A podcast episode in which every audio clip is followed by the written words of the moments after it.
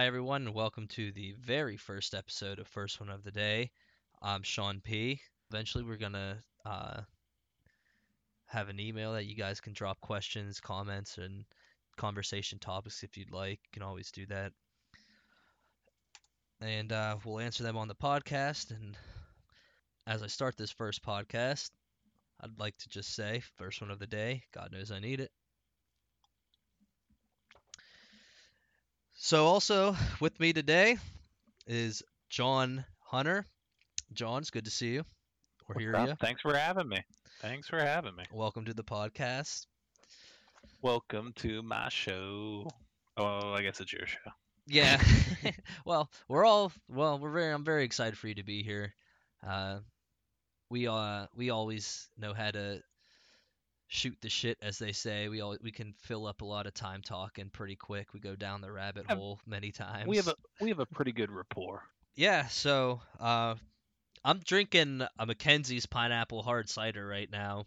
That's my drink of choice for today's podcast. What do you got? Yeah, a little a little soft. Uh, I'm drinking a Great Lakes uh, Edmund Fitzgerald Porter. How do you like it? It's pretty good. I like I like the darker beers. Yeah, I normally don't do ciders, but I really love pineapple, and uh, I had this in the fridge.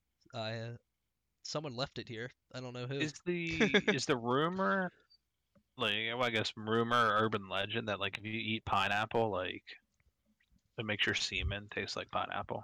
I don't think it makes it taste like pineapple. I think it makes it sweeter. I think it just has a general taste, better taste overall. But I'm not so sure that it's just 100% pineapple because I think it's like proven that the more healthier and better you eat, the more healthier and better you are. And it's the same thing with body odor. Um, and it's kind of just, it's obvious. Like if you eat like shit, I think your body odor and probably your cum is gonna taste not too great. I, th- I think what you don't want is salty cum. I'm not an expert, but uh, and salty foods, fast foods, stuff like that, empty carbs is probably what makes it saltier. so that's that sci- is that science? it could, it very much could be, um, but that's that's my thinking. Uh, I might have heard that from someone. I'm not sure, but I think it was Bill Nye. but yeah, so uh, I really do like pineapples though. But I also think it's the the same vice versa for girls. I think their hygiene down in their hoo ha area is uh is better kept if with um healthier foods, and pineapple I think is one of those things with their juices or something. I don't know, but I'll tell you one We're thing. talking about on the podcast this week. Actually, well, we could, but no. We're gonna be talking about uh, the Seattle sound, grunge music in layman's terms. But moreover, and more in depth, we're gonna be talking about uh, Andrew Wood and how, in my opinion, his death is probably the most influential thing. Some would say, "Who is that?" So, And you would. and I would tell them that Andrew Wood was the former lead singer of a band called Mother Love Bone, and we'll get into why Mother Love Bone and Andrew Wood uh, is important in just a second here. But um, We'll pull it all back around to pineapple somehow. but um, in in the '90s especially, but especially alternative rock music and grunge music. uh, Well, certainly grunge music. Like, there's no question that it's the most from the 90s. influential thing.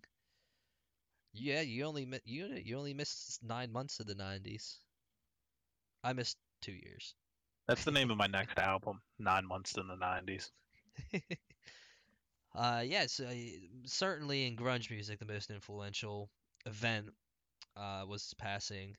But uh, in my opinion, I- I'm taking a step further and say in alternative rock music as a whole, and especially as the 90s as a decade. Um, so yeah, uh, who who is Andrew Wood, and what is grunge music? Grunge music uh, is also called the Seattle Sound. Why do you think it's called the Seattle Sound, John?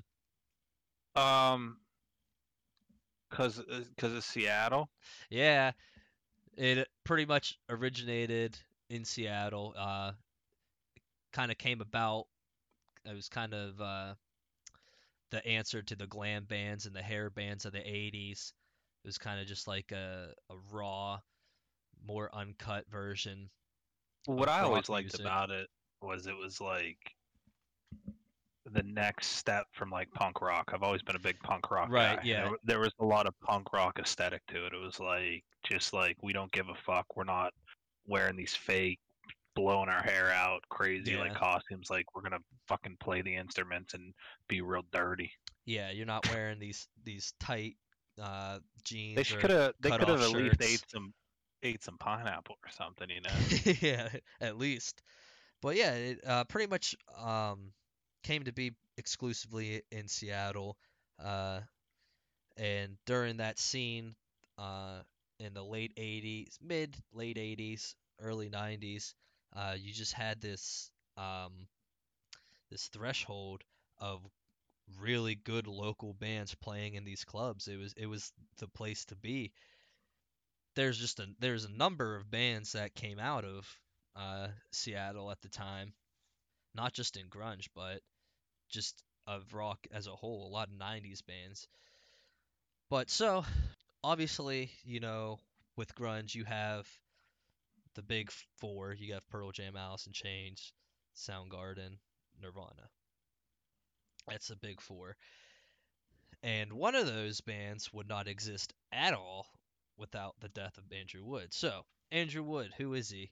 Uh, he was uh, a rock singer, lead singer in the band Mother Love Bone. And also in Mother Love Bone was a guy named Jeff Ament, and on the bass, and Stone Gossard, who played uh, guitar. And uh, in 1990, Andrew Wood, he passed away. Uh, it was March 19th, 1990. And uh, with his death, you had the band obviously um, was no more. They did put out an album afterwards, which did decently well, called Apple. But Stone Gossard and Jeff Ament basically didn't have a band anymore, um, so they kind of would just jam jam out in uh, in each other's basements and stuff. And uh, Mike, they met Mike McCready, who uh, also played guitar at a party, and they jammed a lot together. And actually, Matt Cameron from uh, Soundgarden at the time kind of was jamming with them a little bit. So basically, what had happened was uh, they don't have a lead singer; they're kind of just rocking out. Um, they did put together a demo, and they had a buddy named Jack Irons, and you know who Jack Irons is, right, John? uh somewhat the red hot chili peppers Yeah, a lot of a lot of you rock fans re- recognize. Uh, he was one of the original uh, drummers for the Red Hot Chili Peppers, um, and he's just a really well liked guy. So he was uh, he was talking with the uh, former the band members Jeff Ament, Stone Gossard, and he was like, you know, I think I I know a kid uh, that might be interested in joining your band. So he was like, ah, but he's in uh, San Diego. So he took the demo and he was like, I'll just go drive down and I'll give it to him. So Stone Stone Gossard, uh, Jack Irons got in his uh, van. that's a cool name though stone gossard Stone Gossard, I like, uh, yeah, Stone Gossard and Jack Irons are both pretty Yeah. awesome names, especially if you're a musician. Everyone calls him Stony. But um, yeah, he drove down from Seattle down to San Diego, met this, met up with this kid, uh, who they were, he, they were pretty much best friends at the time, and uh, he wasn't in any bands or anything. So he was surf. He gets hold of the demo. He goes surfing and basically comes up and writes, uh, like ten songs, just listening to this demo. So he just like was out there surfing all day.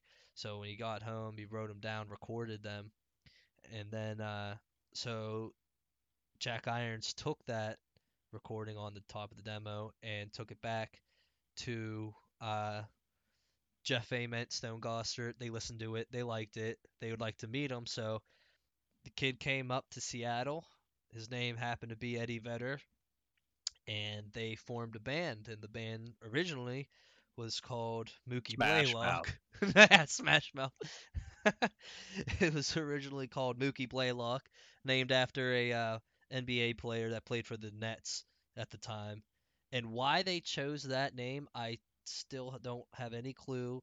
Uh, apparently they just like the way he played, but I mean, I don't even think he's in the Hall of Fame, but whatever. Just it was just such a random player. That'd be like the equivalent today of someone naming their band like Jimmy Butler, like the Jimmy Butlers.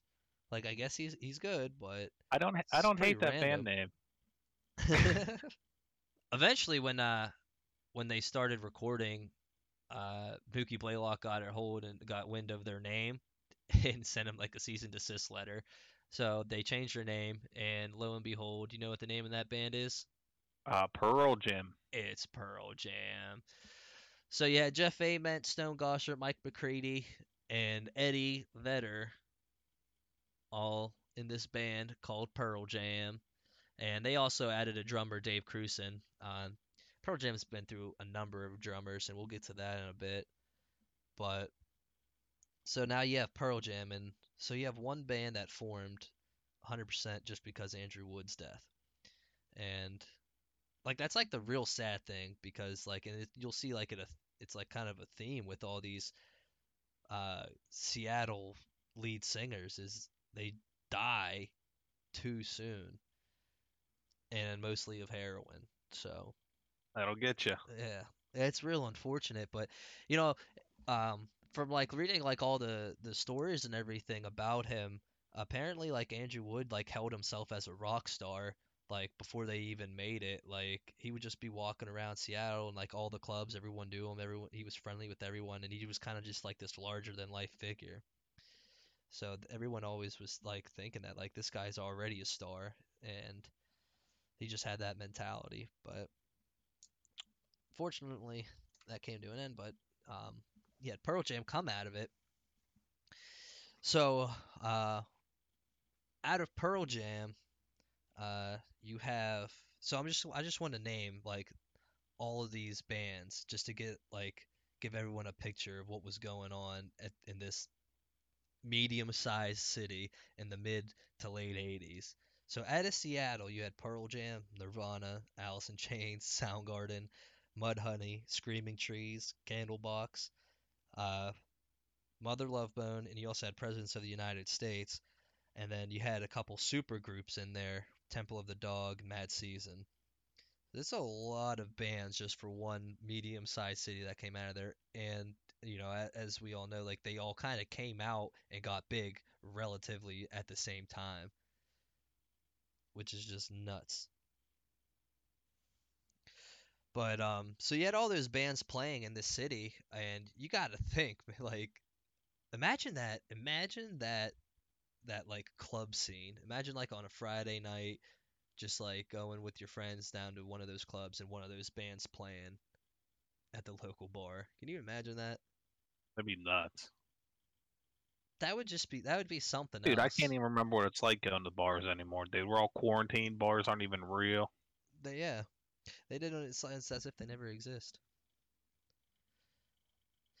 But you know, so I mean, that's what if there's like a what if there's like a Nirvana out there today that isn't playing at their bars, at their local Well, bar? I don't want to. I don't want to be depressing, but the way that the music industry works right now, we'd never hear them. True. Speaking of the music industry, so that's actually um, grunge got its name from uh, the founder of uh, the Sub Pop label, uh, Bruce Pavitt, and he kind of coined the term grunge. Um, he was, uh, and it was like around 1987. Um, he said like in an interview or something, they were trying to, they asked him like, what is this like kind of sound? And he just basically said it's like a real dirty, gritty, it's like a grunge sound of rock. And uh, I know also uh, one of the producers for Sub Pop, Jack and Endonino, actually, he was at, had a major key in the into the Sub Pop and the. We, I knew he was the producer of Nirvana, wasn't he? Yeah. So he produced Nirvana, and uh, he was part of that. That so he those two guys pretty much coined the term grunge, is what we know it today.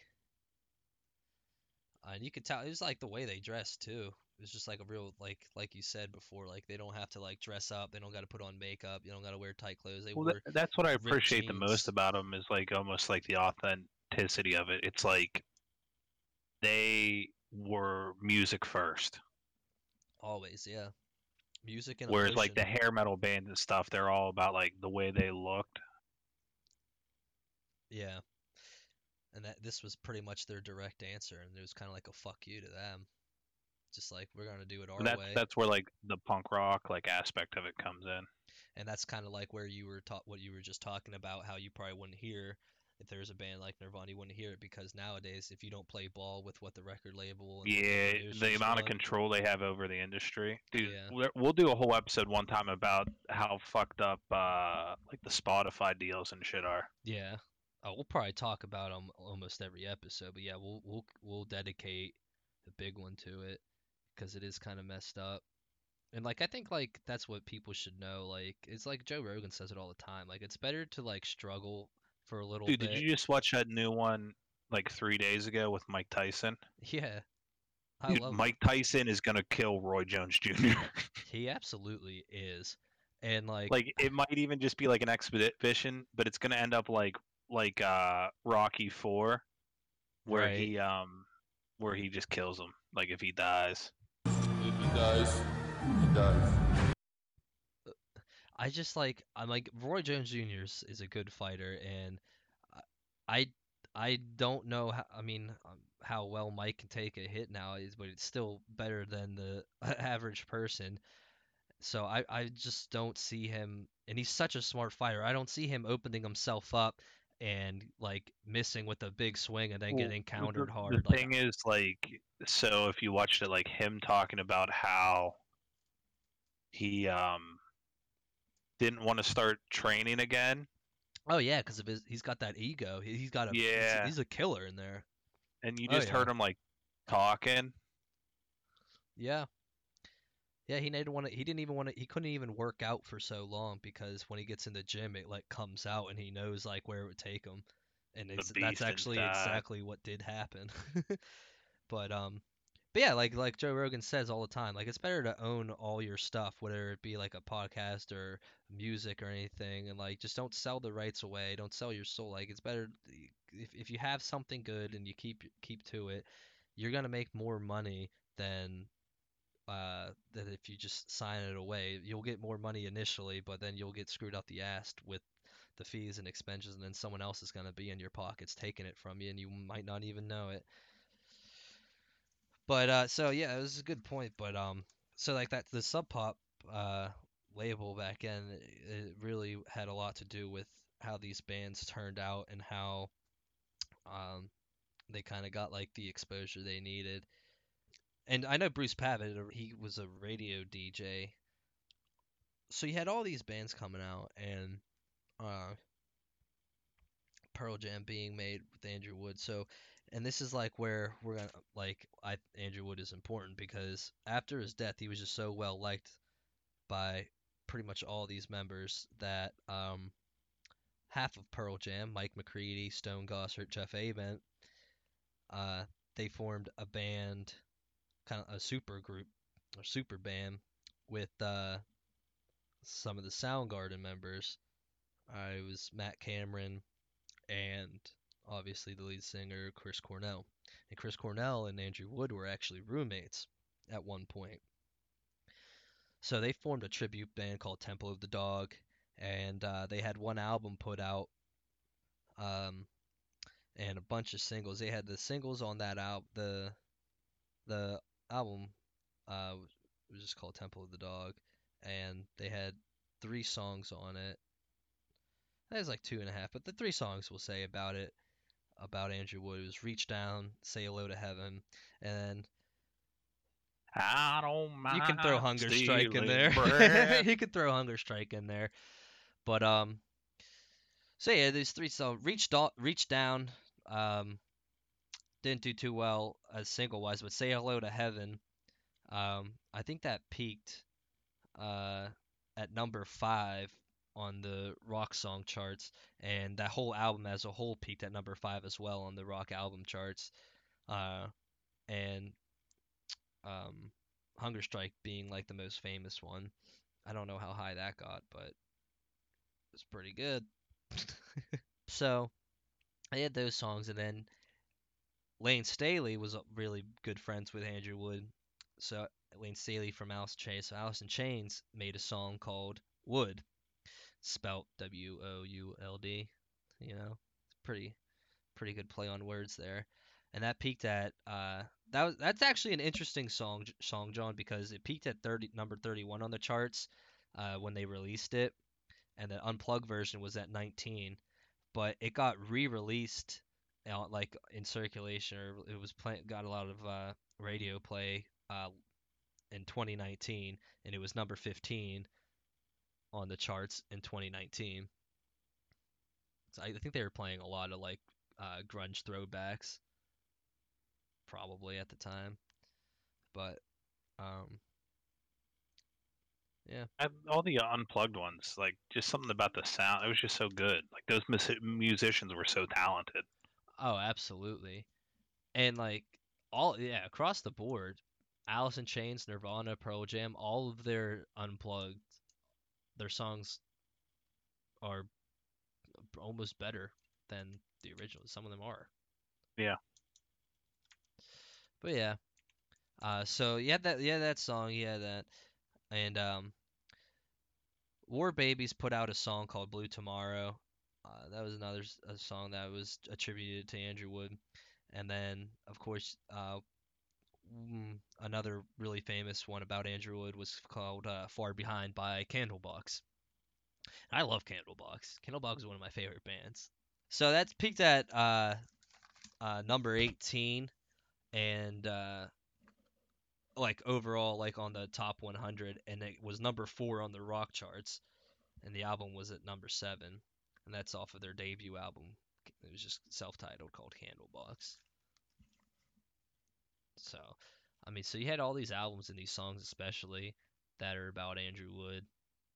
He was just a really liked guy. So, I mean, when you think about it, Reach Down, Say Hello to Heaven, Wood, uh, and Far Behind, those are all, like really good songs by themselves, and they all have to do with Andrew Wood. And you even had you had a whole band, Temple of the Dog, be formed in his memory In memory of him, yeah. and then you had Pearl Jam be formed because of him, because of his death. You know, it wouldn't have ever happened. Yeah, needless to say, like his mark on like the landscape of music was definitely major. Like he definitely had a huge effect. Um I guess more so in his death than when he was alive, but Yeah. And they did. They have. Uh, they put. They had uh, Crown of Thorns. And um, Chloe Dancer was their one of one of their uh, hits on their out Mother Love Bones album Apple that has been covered many times Tiny live. Tiny Dancer No, Chloe Dancer. covered by was covered by Elton John. Close. I know Chris Cornell and Soundgarden, and uh, I know Pearl Jam and Eddie Vedder has covered that song numerous times. Actually, um, my favorite version is uh, September 11th, 2011 in Toronto. Pearl Jam at a live concert played Crown of Thorns and Chloe Dancer, and it's one of my favorite live performance songs ever. So if any listeners out there know about it, or if they don't, now you do, go listen to that on YouTube. It kind of just like boggles my mind how one person can have such an impact, and like those those are these are like bands and that are renowned now and they all were there and they were friends with him and they knew him so it kind of makes you wonder like okay what if he stayed alive what if what if mother love bone became you know what pearl jam or even nirvana or soundgarden or alice in chains became? That's kind of crazy. Like i don't know much about him obviously because he never really got to step in the limelight on a national scale. But it does make you think. He's like the extraterrestrial of the 90s That's E that's ET. Um, Yeah, so it, it's interesting. Um, and just like that time period in Seattle, they had there's actually a whole movie actually. I, uh, I don't know if you ever have you seen the movie? It's called Singles. I haven't seen it, but I'm familiar with like some of the songs that are on the like soundtrack. Right, yeah. So Um, who directed that? There was someone that that was like went on to it was uh Cameron Crowe. yeah. Yeah. He uh he did Almost Famous, which is pretty much um kind of like an autobiographical autobiography. Yeah, like a semi autobiography of his own life. Yeah, yeah. It, it was also uh he Oh, wrote a book ties it back about together with Tiny Dancer. They sing that on the bus. they do. That's a great scene. I But he, told you we're gonna bring this all back together. everything is connected in this universe. But he also directed Fast Times at Ridgemont High and uh and Jerry Maguire. Holy. Pretty famous movies. But Singles is uh it's it's a movie that literally is about life in Seattle in the early 90s. It was uh, it came out in 1992 and you have Chris Cornell in it, everyone in Pearl Jam's in it. Um, you have Layne Staley and uh, in Chains in it, and they're on the soundtrack as well. Um, Pearl Jam wrote, uh, I believe they wrote two songs for it. I know Breath was one of the songs that was written for it. Uh, Pearl Jam played a band in in the movie, one of the bands that local bands that play there. Um, if I'm not mistaken, I think Chris Cornell played himself.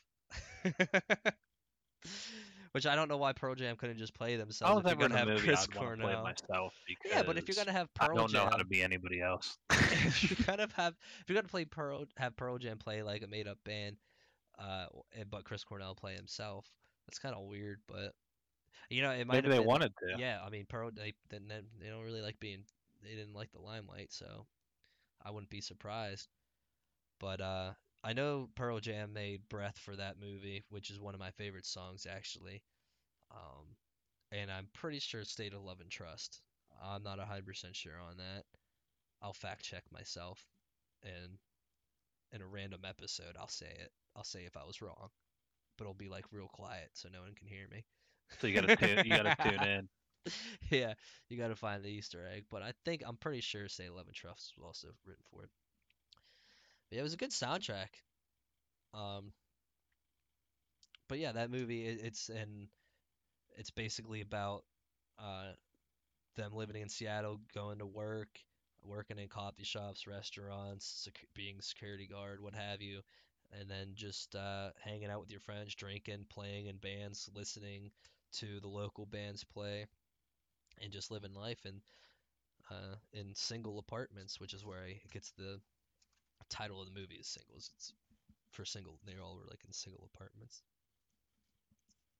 So yeah, it's not a bad movie. You guys, anyone out there wants to go check it out, or if you have seen it already, you know what I'm talking about. So, uh, with all that being said, I kind of want to open up some discussion with you, John, about some of these bands. I know that you're, like me, a huge grunge guy, plays a big part in your life, in your adolescence. Oh, I fucking love the '90s. Growing up, it was always on. Like my parents were younger, so like that was like their music, and so it was always, always on. Right. That's it, yeah. I uh I'm the youngest. I have three older sisters. So my music taste was always uh kind of at their discretion. Like when I was since I was the youngest, is always what they wanted to listen to first, which was mainly the Backstreet Boys, Spice Girls, 98 Degrees, and all them boy bands, which I actually don't Uh, mind. Oh, so that that's why you turned out the way you did. Yeah, that is exactly it. But um That makes that's why you know every Disney song ever.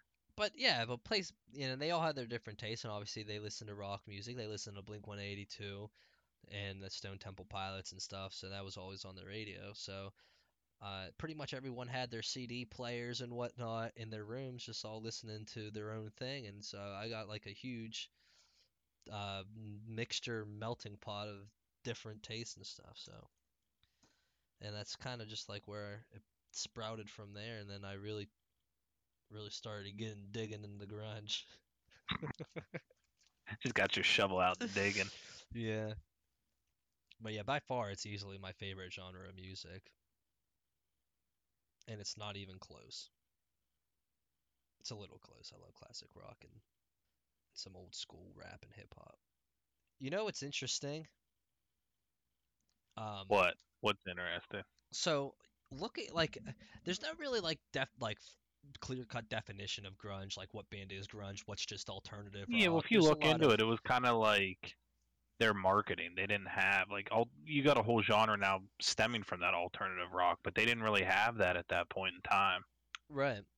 So in in uh in addition to all those Seattle bands that I that I named earlier, um, with the exception pretty much of Presidents of the United States, all those were grunge bands.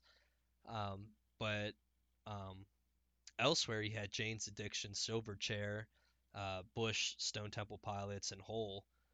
Uh, all of those, all of them. Courtney Love. Yeah. Isn't that crazy? Courtney Love and Kurt Cobain linking up, singing the same type of music. I also do love Jane's I think it more has to do with doing the same type of drugs. You know, I never watched like uh that um like what is it like LA Ink or something like that, but uh Dave Navarro is like the main guy. Dave Navarro from Jane's Addiction is like the main yeah, tattoo he was in the. Chili Peppers for a minute. Yeah. He was on not their best album. Yeah, was- actually their worst album. Yeah. See, when you say One Hot- though, it, Hot- it implies that it was Minute- bad, one hot minute is like there's a, there's like one or two good songs on there, but the album is bad. I liked it. He, he just wasn't a fit for the band. He's a good guitarist. Yeah. Speaking of Chili Peppers, you know how Jack Irons was uh, one of the drummers. He was uh, actually the drummer uh, for Pearl Jam from '95 to '98, and he was on the uh, No Code and Yield. And uh, he basically quit in '98 because he just didn't want to tour anymore. but See, that's something. So let's talk about that for a second. So that's something like you and me. We'd love to be in a band touring the United States of America, even if it wasn't like a major band. Like we think it'd be awesome. But like the amount that they tour and it's nonstop, and they don't get to see their family, and like it wears on you. Like that's like one of those grass is greener on the other side type things. You know, yeah, everyone thinks it's like the dream, but like they don't understand like it actually is tough. Yeah. Oh yeah, definitely. And especially like um I'm not saying that like his ta- his like style was totally different, but I mean you do have different music tastes. I mean being in a band is is you know difficult at times. You, got however many four or five members sometimes all kind of thinking the band should go in a different direction, try new sound, try new this, try new that. And I actually just saw an interview uh, the other day, just a little clip of Kurt Cobain talking about. Um, it was actually just only a couple months before his death, saying that he's pretty much the the band's done making like grunge music because he just said like they're done, you know it's he was like it's just three chord music and he, Yeah, I definitely could see him more moving towards like because his big influence on him was like Neil Young, like that Oh, yeah. style of like folksy like rock, Mhm. which I think with his voice w- would have been awesome. I'm glad you mentioned Neil Young because he is known as the godfather of grunge music. Uh, I know Eddie Vedder. Cortez the Killer, I know Eddie Vedder and Neil Young are real close. In fact, dude. when Uh, Pearl Jam does a pretty good cover of uh, "Rockin' in the Free World." I've been to four live concerts where they played that, and it they turned the lights on on the stadium, and the I saw them at Wrigley Field a bunch of times. They turned the lights on, and every, it's just literally we're all rocking in a freeway. It's it's it is literally sublime. It's like Nirvana being there. No pun intended. Lots of puns intended.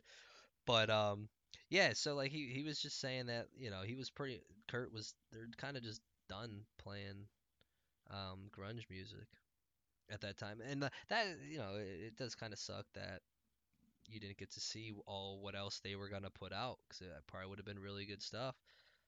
Um uh, back to Neil Young though, real quick. Uh Eddie and Neil are like super close that when Neil Young was getting inducted into the Rock and Roll Hall of Fame, Eddie Vedder was the one that inducted him. And then when Pearl Jam in was it 2017, 2017, 28, 2017, uh, got inducted into the Rock and Roll Hall of Fame, Neil Young was supposed to induct them, but he had a family emergency and it ended up being David Letterman. So that's kind of interesting. I was also at that induction ceremony. which I- Up that- in Cleveland. no, it was it was in Brooklyn. It was at uh the Barclays Center, but uh, Oh, they didn't actually do it at the Rock and Roll Hall of Fame. I don't think they ever do because they put it's like an actual concert because they have like a thousand people that are just musicians and their family and everything. It's basically like like kind of like the Oscars or whatever, how they all have like a table and Yeah. everything and they're like eating and drinking and shit. It's it's like that. Like it, it's huge. Like the whole the whole floor section is just all tables and musical guests and their friends and family and stuff like that. But um, when Pearl Jam got inducted, uh, they were getting inducted with Journey, Yes, ELO, Joan Baez. My one uncle loves Yes. They're actually they're su- I just saw a list on Twitter. It was uh um I think it was 1976. It was most top 40 most requested songs by, on a radio station for Labor Day weekend 1976.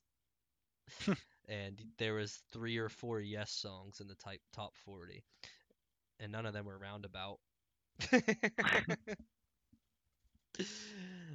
um but yeah, so I s- got to see all them get inducted, and it, it was it was really amazing. I didn't know I didn't I had no clue what to expect, like how it was gonna be. Like, you know, is it like the Oscars? They told some pretty funny stories when they were up there. Like, pretty much everyone from the band talked, and it was good to see Steve Perry from Journey, you know, kind of be with his old bandmates.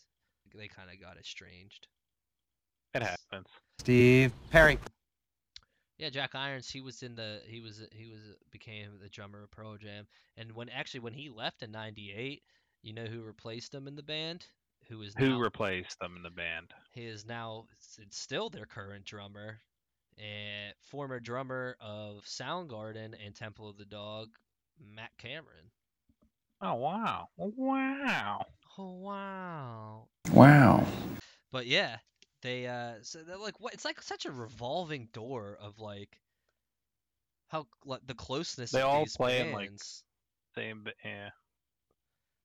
like because even the band Mad Season is um a mixture of uh Alice in Chains and mm, and Mike McCready's in it, so it's like a mixture between Pearl Jam and Alice in Chains. Which is rare. Like when you think about it, it's like you would think that with all these bands competing basically for like you know to get big or for a record deal or anything like that or even just like time on stage or time in the studio in this one city that they would like hate each other but even when they were just putting out demos they helped each other out they helped with the recordings and stuff like that. Um, i know a couple stories where one guy like wasn't at the recording studio in time or something uh, what someone from the other band would just come in and just like play some some of the chords and some you know some of the music just like in place of them till you know they arrived which is just kind of like bizarro and i know Layne Staley lived for a while at one of the recording studios like literally lived there because he didn't have anywhere else to stay he got paid like five dollars a day Pretty wild. but yeah, so um with the uh with all these like different grunge bands, let's get into uh let's get into a top 5 list. So let's let's get into the top your top 5 uh Grunge bands. grunge bands. Not what you think is the best, but pick your favorite. Personal, like a personal. Okay. Yeah, cuz we don't want to get into heated debate cuz I know uh s- some of the listeners get real heated about it. Get real jazzed. But um, just real quick, I'll just rattle off the bands that are basically listed as you know the core grunge, which be Pearl Jam, Nirvana, Alice in Chains, Mudhoney, Screaming Trees, Soundgarden, Candlebox. We're not going to include the super bands Temple of Dog Mad Season, but Presidents of the United States, Mother Love Bone, Hole, Stone Temple Pilots, Bush, Silverchair, and Jane's Addiction. You know, I had a so- sheet of paper where I wrote a bunch of these down. Oh yeah, I got them. I got my list. I got a list. Here's the order of my list that it's in. That's what I was actually thinking when I said that. Reggie, Tupac, it goes Biggie, Reggie, Andre from Outkast. Reggie, Jay Z, Tupac, and Biggie. Andre from Outkast, Jada, Corrupt, Nas, and then me. You know what's interesting about Silverchair? You know the song Tomorrow? Huge, one of the Yeah. best songs in the '90s. Those dudes are like 13 when they wrote it, and get and they're from pretty. Australia. I was gonna say, what's in the water down there? Well, giant ass fucking sharks. I know that Everything in Australia is made kill you. to kill you. Everything. Yeah. The spiders, the insects, uh, the fish, the coral, the plants, everything. The sun, the sand, the scorpions, the damn kangaroos, the dingoes eating the babies. You ever seen like everyone always shows these like kangaroos? Oh, like they're this cool animal with they got their little babies in a pouch. Have You ever seen a male kangaroo? They're fucking big. Jacked. They're absolutely jacked. And they got long ass tails. Like that's the crazy part. They got long tails and they just drag them around all day. I wonder if they do any tail whips. And they kick like motherfuckers. Well, they use. I know they use their tail to balance for the kicks. I would too. Yeah, let's get in this list. Do you want to go? Uh, I'll go first. So we're doing top five. yeah, top five. Give me go All five, right. five through one. Five through one. Okay. Uh, you don't want me to stop at two? All right. So my number five, coming in at number five on the list here, I have Alice in Chains. Um. So they're definitely super unique sound. Had some absolute hits in the '90s, but like, there's a lot about it that they sound like similar. So like, I can only listen. You have to be in like a real certain mood to listen to. uh Alice in Chains, and it's not usually like a good mood, you know. That's grunge. music. Um, yeah. Uh, so number four, I got Soundgarden. Um, okay. love love uh Chris Cornell's voice, but uh, I'm not a big fan of a lot of their songs. You know, like Yeah. I like Some of kind of like when Corn- kinda, Chris Cornell's like by himself, as well as uh, I liked Audioslave. when he teamed up with like Tom Morello from Rage Against the Machine. But like I think he is an absolute like of all these songs on the list, all the sing the everything that they got in common is their singers are phenomenal. Yeah, they. I mean, it's it's it's certainly like the you know the lead singer is like the quarterback of the band, but you know you, oh, there's hundreds of other bands where the main guy's either the drummer or lead guitarist, and w- with grunge music, it, it's like almost unanimously made. Your whole sound is almost unanimously the sound of your lead singer because it's. And that's like the thing with grunge, it's just so much emotion. It's raw Yeah. emotion and they all sing with it. And yeah, they all just wear like, and that has to that has to be tough touring too, because night in and night out, you're just like putting that out there. and and not even just the touring, just the writing of it and the recording of it. And I honestly, it's it's no secret that that definitely plays a part in why most of these guys didn't live very long. Yeah, They have to have some way to deal with with that. It's an yeah, it's a very emotional thing to uh to perform these songs. And I know a lot of them. There's pretty much all of them never wanted to be famous and didn't want their songs being overly played or overly sung because that's not the intent of it. I know uh, Eddie Vedder. He one time in it was like '92 after the 10 album came out. Uh, he was on the on the beach in uh, you know the Pacific Northwest beaches. How like they're not like sand like There's rocks. yeah, they're, they're not like they're not sandy beaches that you know you're laying in the sun. It's kind of like gloomy out, and there's like high grass everywhere. And and apparently Eddie Vedder was just like creeping in the high grass, just like in the Hunger Strike video. And he heard a group of kids were just like chilling out, chilling around, drinking, I guess, and they were singing Black. He literally walked up to them and asked them, or pretty much told them, said, "Don't sing that song ever. Don't Yeah. sing it out in public. Don't sing it as like a, a ballad or anything." He, Yeah, he it's an like it. emotional song. Yeah, That's but, like um, probably my favorite Pearl Jam song. I mean, I'm you know I love Corduroy, but like that song, like there's been some uh, like that puts me in a real specific spot. Oh, same. uh, All the time. That's why I have a tattooed on me. but um, yeah. All right. So number four, you had uh, Soundgarden. So number three, I had Stone Temple Pilot, Mm-hmm. Scott Weiland. I just it was a tight one between Soundgarden and Stone Temple Pilot, but it just came down to like Yeah. I like some Stone Temple Pilot songs more. He almost he almost got there, Scotty. He almost made it to the living part, but again, he died early. Scott Weiland, yep, He got pretty far though.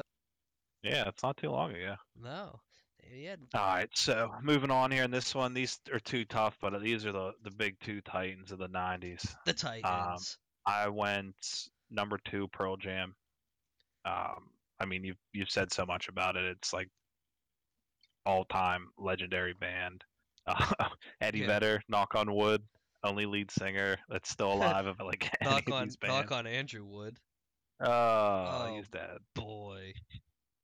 Um, and then my number one's Nirvana. Like Nirvana's one of my all-time favorite bands. I like think a lot of people growing up as a with kid, and um, when I was like learning to play guitar, like some of the first songs I learned, and some of the only th- songs I still know are Nirvana songs. Yeah. The Nirvana certainly is uh the most famous band in pretty much all of the 90s. Um and a lot of it has to do with, you know, Kurt Cobain being one of the most head fa- if Kurt Cobain does he literally is grunge music. His personality, uh his aura, everything about him is grunge and it is 90s and it is that time period and everyone uh kind of reflects on that. And I think that's why they pretty much they they hit it off. They were, were they they weren't the first they weren't the first ones to get successful, I don't think out of maybe out of the But major four success, success on that level though. Yeah, because Screaming like, Trees I think came time. out a little bit before them and they had success, but yeah, they Well, and they were also real. Screaming Trees were a big influence on Nirvana. They had, like, they were around the scene, and it was just they an explosion like that. Like that's what really opened the doors. Let for some of these other the bands. door. Yeah, and yeah, Nirvana certainly gets.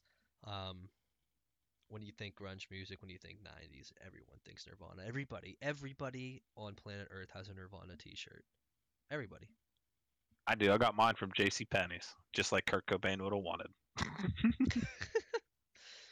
Um, that's a good list though. Um, Stone Temple Pilots in the top five. That's and and uh, Alice in Chains being number five. It's the, that's uh, some may agree, some like it, but that's a good list. That's a unique list. I like it. if I would say unique list. Like I feel like That's- in some Well, here's the thing. Like we said, the the big four, like it's a, t- a top five would is difficult. Top seven or ten would be more appropriate. Yeah, I know some people are gonna have issues with uh what's it called? Um Stone Temple Pilots up there because back then they were seen a lot as not like posers, but like pretty much they were just aping off the back of the other Right. um, yeah. the others that came before, just like trying to copy that sound. Yeah. and um like retrospectively looking back on it like they're they pretty much carved their own way out there oh yeah. and it just really came down to i just like singer wise i, I like s- some of uh Scott Weiland's like other stuff too like when he was in velvet revolver Yeah. with slash Yeah.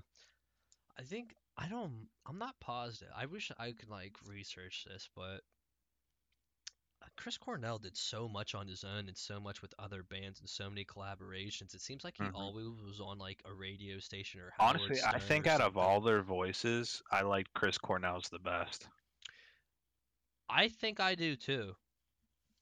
I think he probably is like you can't even say the te- best technical singer because he's not a technical singer really. Um, but he is a very good singer. I can't even Dude, like you don't rock know and roll is, is not about being technical Oh no, especially grunge. is literally about the emotion. Literally all about it. Yeah. The feeling in it. But yeah, I I think Chris Cornell just did so much. Like he s- wrote and sang so many songs and covered so he has like a whole album that is just all covers. But um, yeah. So not a bad list. Uh, I'm gonna jump into my my list. Uh, before we run out of time here. Let me just uh, start off with number five.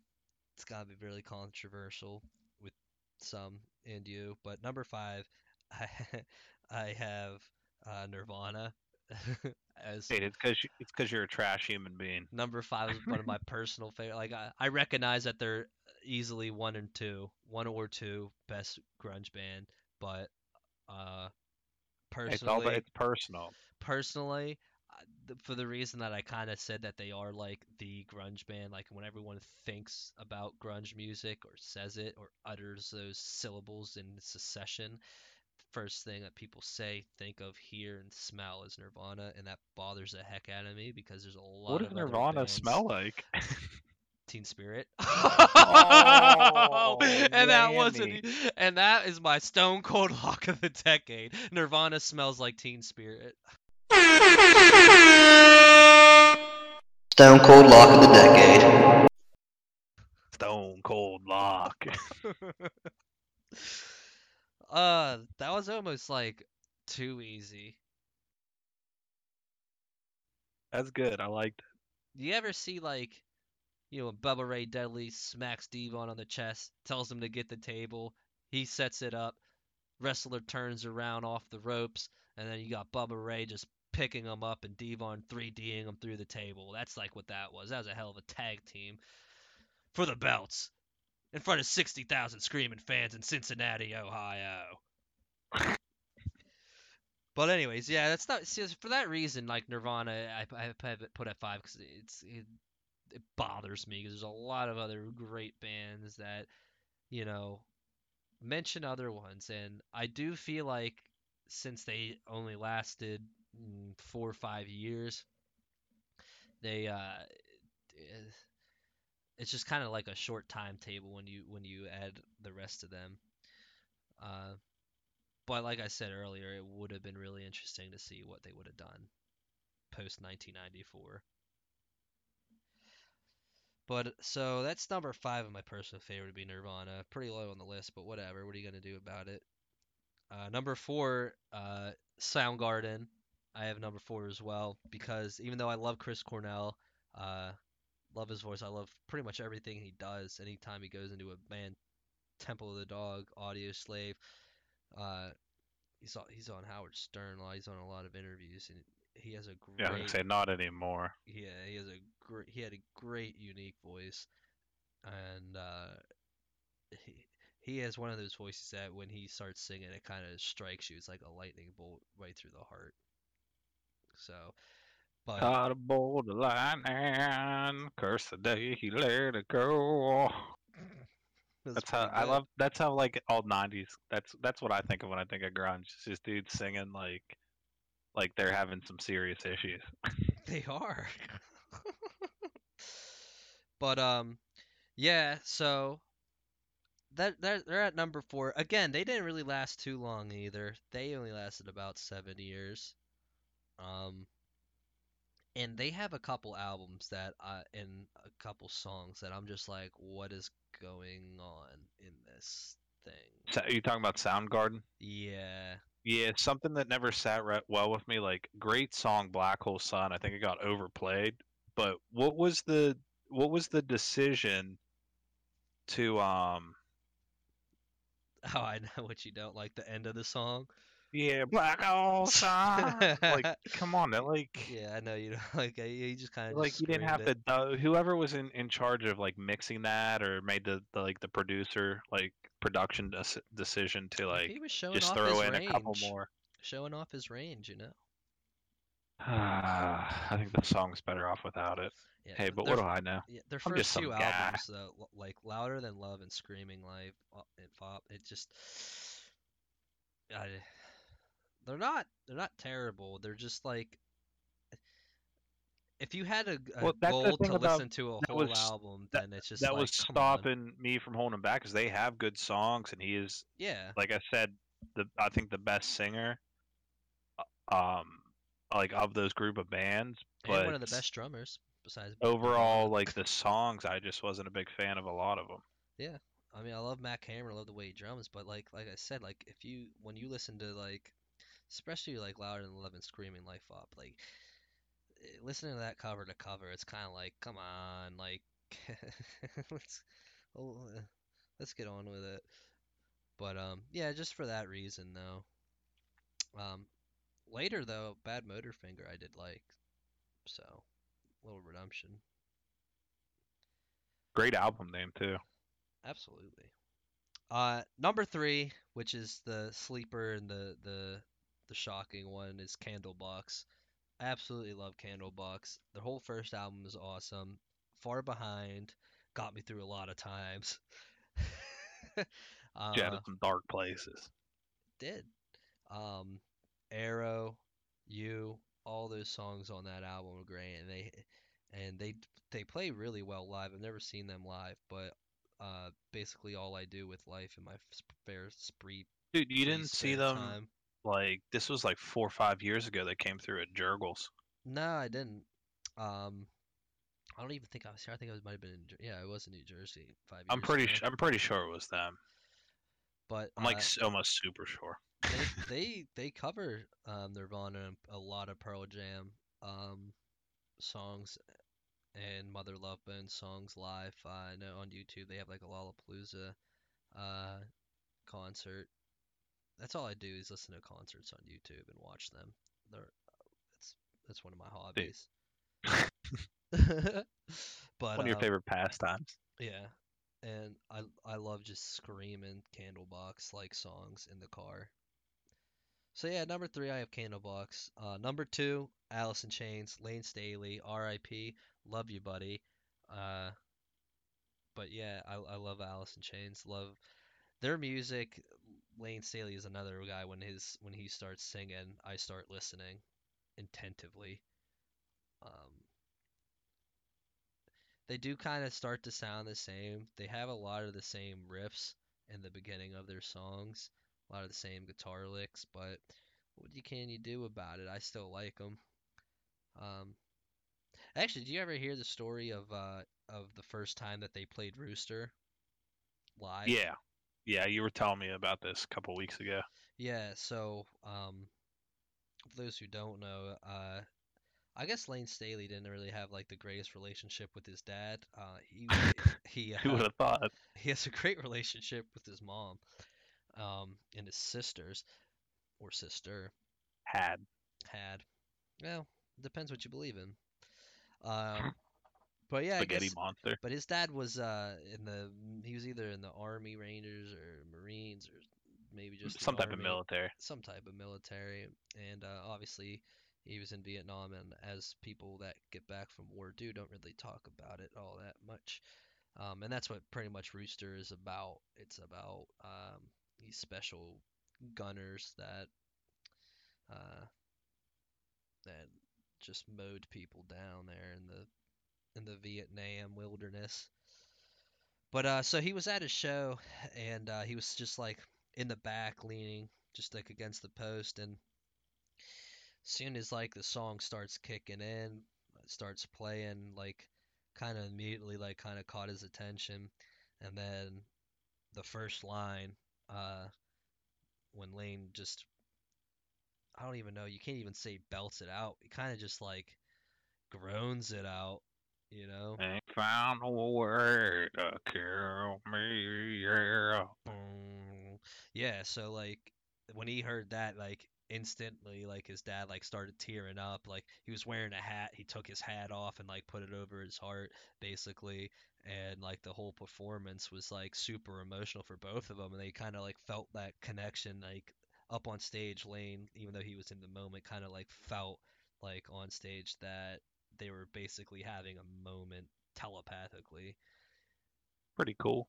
So, um, and then yeah, after like the set was done, backstage they embraced each other and had this like big father-son hug moment.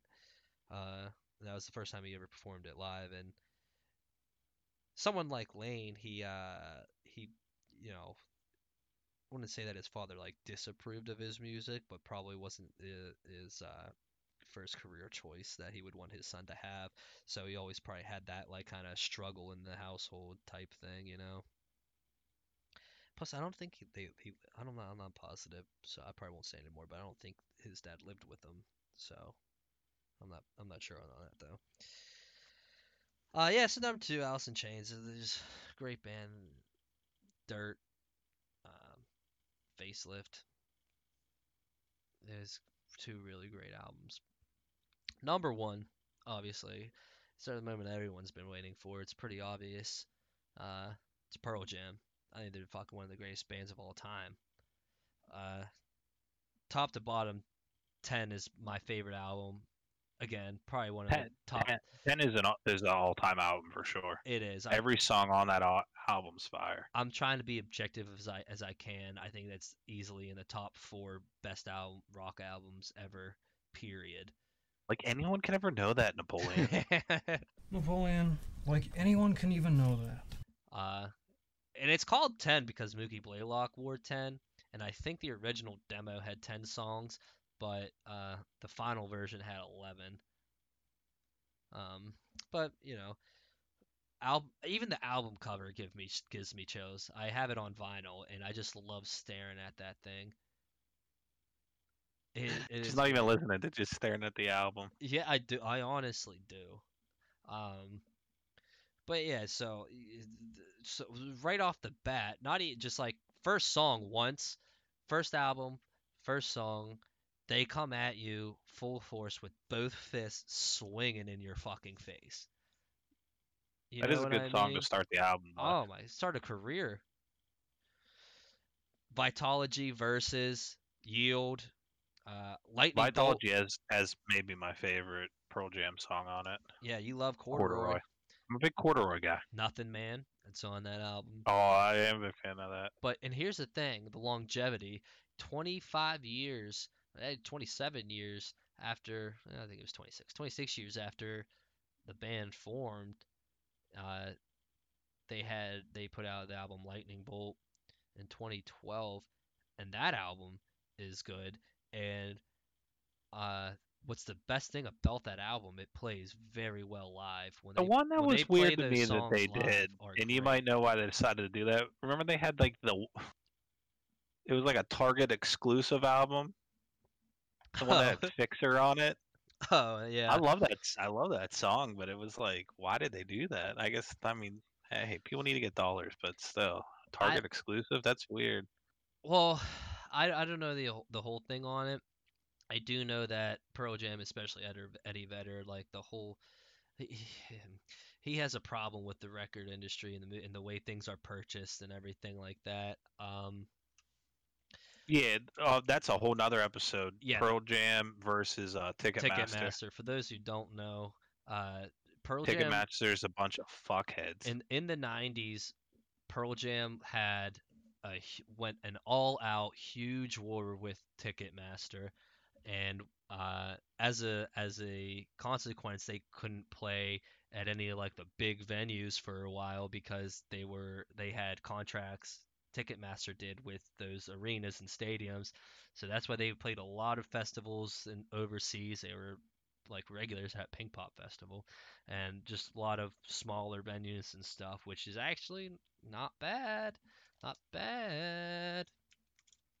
But um, prefer to see like bands in a smaller setting, like a more like I mean, that depends on type of the band. Yeah. It's also nice to gather with a whole bunch of fucking people. Um, but yeah, so uh, in 2012, uh, you know, they had Lightning Bolt. That album plays very well live. Uh, Sirens, uh, Lightning Bolt on on a song, the title title song, I guess they would call it. And um, even they just put out an album uh, this year, Gigaton. Not too bad. Dance of the Clairvoyants is uh, one of the singles on it. I, I can go on and on about these. Eddie Vedder. Eddie Vedder is my favorite lead singer. I uh, besides Chris Cornell, I think he does the best singing job out of all the grunge bands. Um, and the the uh, the thing that you got to give credit to them is the longevity. They've Mhm. they've been around for Uh, Well, the big key 25 part about their longevity is that their um, lead singer is is alive. yes. Oh yeah, he's still alive. I'm still alive. but um, yeah, Pearl Jam rounding up my list. Number one, always number one. hey, solid list. That's why I got a big old Pearl Jam tattoo. Still working on the ciders like one of my third. How is it? How is the cider? It's good. Um. Yeah. I pulled a I pulled almost a big no no. So I was uh drinking my drink, I set it down and I had an empty one over to my other side that I was using for my uh chew Uh oh. and I almost picked the wrong one up. So uh you live and you learn. You live, you learn. Shout out Alanis Morissette. I absolutely love that Canadian. Absolutely love her. I adore her. There's someone else that really liked her. Uh Dave Coulier. no, I was reading it in a magazine, go figure, that they didn't want to say like who they had a crush on because they felt like it'd be disingenuous. oh, it was one of the hockey players. was it? Yeah, I think it was. You sure? They yeah. did they they said they all they had a crush on Alanis Morissette, and they but I didn't want to like say it at first because it'd be disingenuous because he- knew that they were gonna read it. She was gonna read it or get wind of it in this magazine, and you know thought he'd be a creep. But he had because they asked him like what he like had on his wall or something. He had an Alanis Morissette like poster or something. I don't know if it was a hockey player though. I feel like it was another musician. Might have been a Uh. hockey player though. I'm really trying to think of who it is, but good for that guy. Cause like, I mean, that is '90s right there. I love Alanis Morissette. Well, uh, pretty much running out of time here, John. So, uh, send it off. Um, I want to thank everyone for listening to this episode, the first one of the day. Um, you guys want to follow or shoot us an email rather at uh, we have an email at first, the number one of the day at gmail.com. Follow us on Twitter at first, the number one of the day. And uh, check us out on Spotify, uh, YouTube, all the places where you can listen to podcasts as well. Uh, John Hunter, he's going to be on this show again, I hope. It was a pleasure talking to you. Always good Oh, I'll def I'll definitely. I enjoy uh, shoot coming the breeze. talk, shooting the shit. I'm gonna say for now, shooting the shit. Um, you also have have a podcast too. Tell us about that for a minute. I do. I, I too am a bit of a podcaster, Sean. Mm, you Um, don't say. So on my podcast, which you've been on a couple times now, um, You we discuss and review horror movies. Big horror movie guy. He likes and If you enjoy us just talk, yeah. if you enjoy us just uh, talking, I'm sure you'll enjoy that as well. Unless you just hate good things, but hey, to each their own. Um, that is, if you check it out, like Spotify, Stitcher, Google Play, Apple Podcasts. Um, it's just called Horror Vision. Um, horror. other than that, Horror Vision. All right. Well, again, thank you for coming. That's going to conclude this first episode of First One of the Day. I'm Sean P. here with John Hunter. That's Guys, me. don't be churlish. Keep it fresh. Till next time.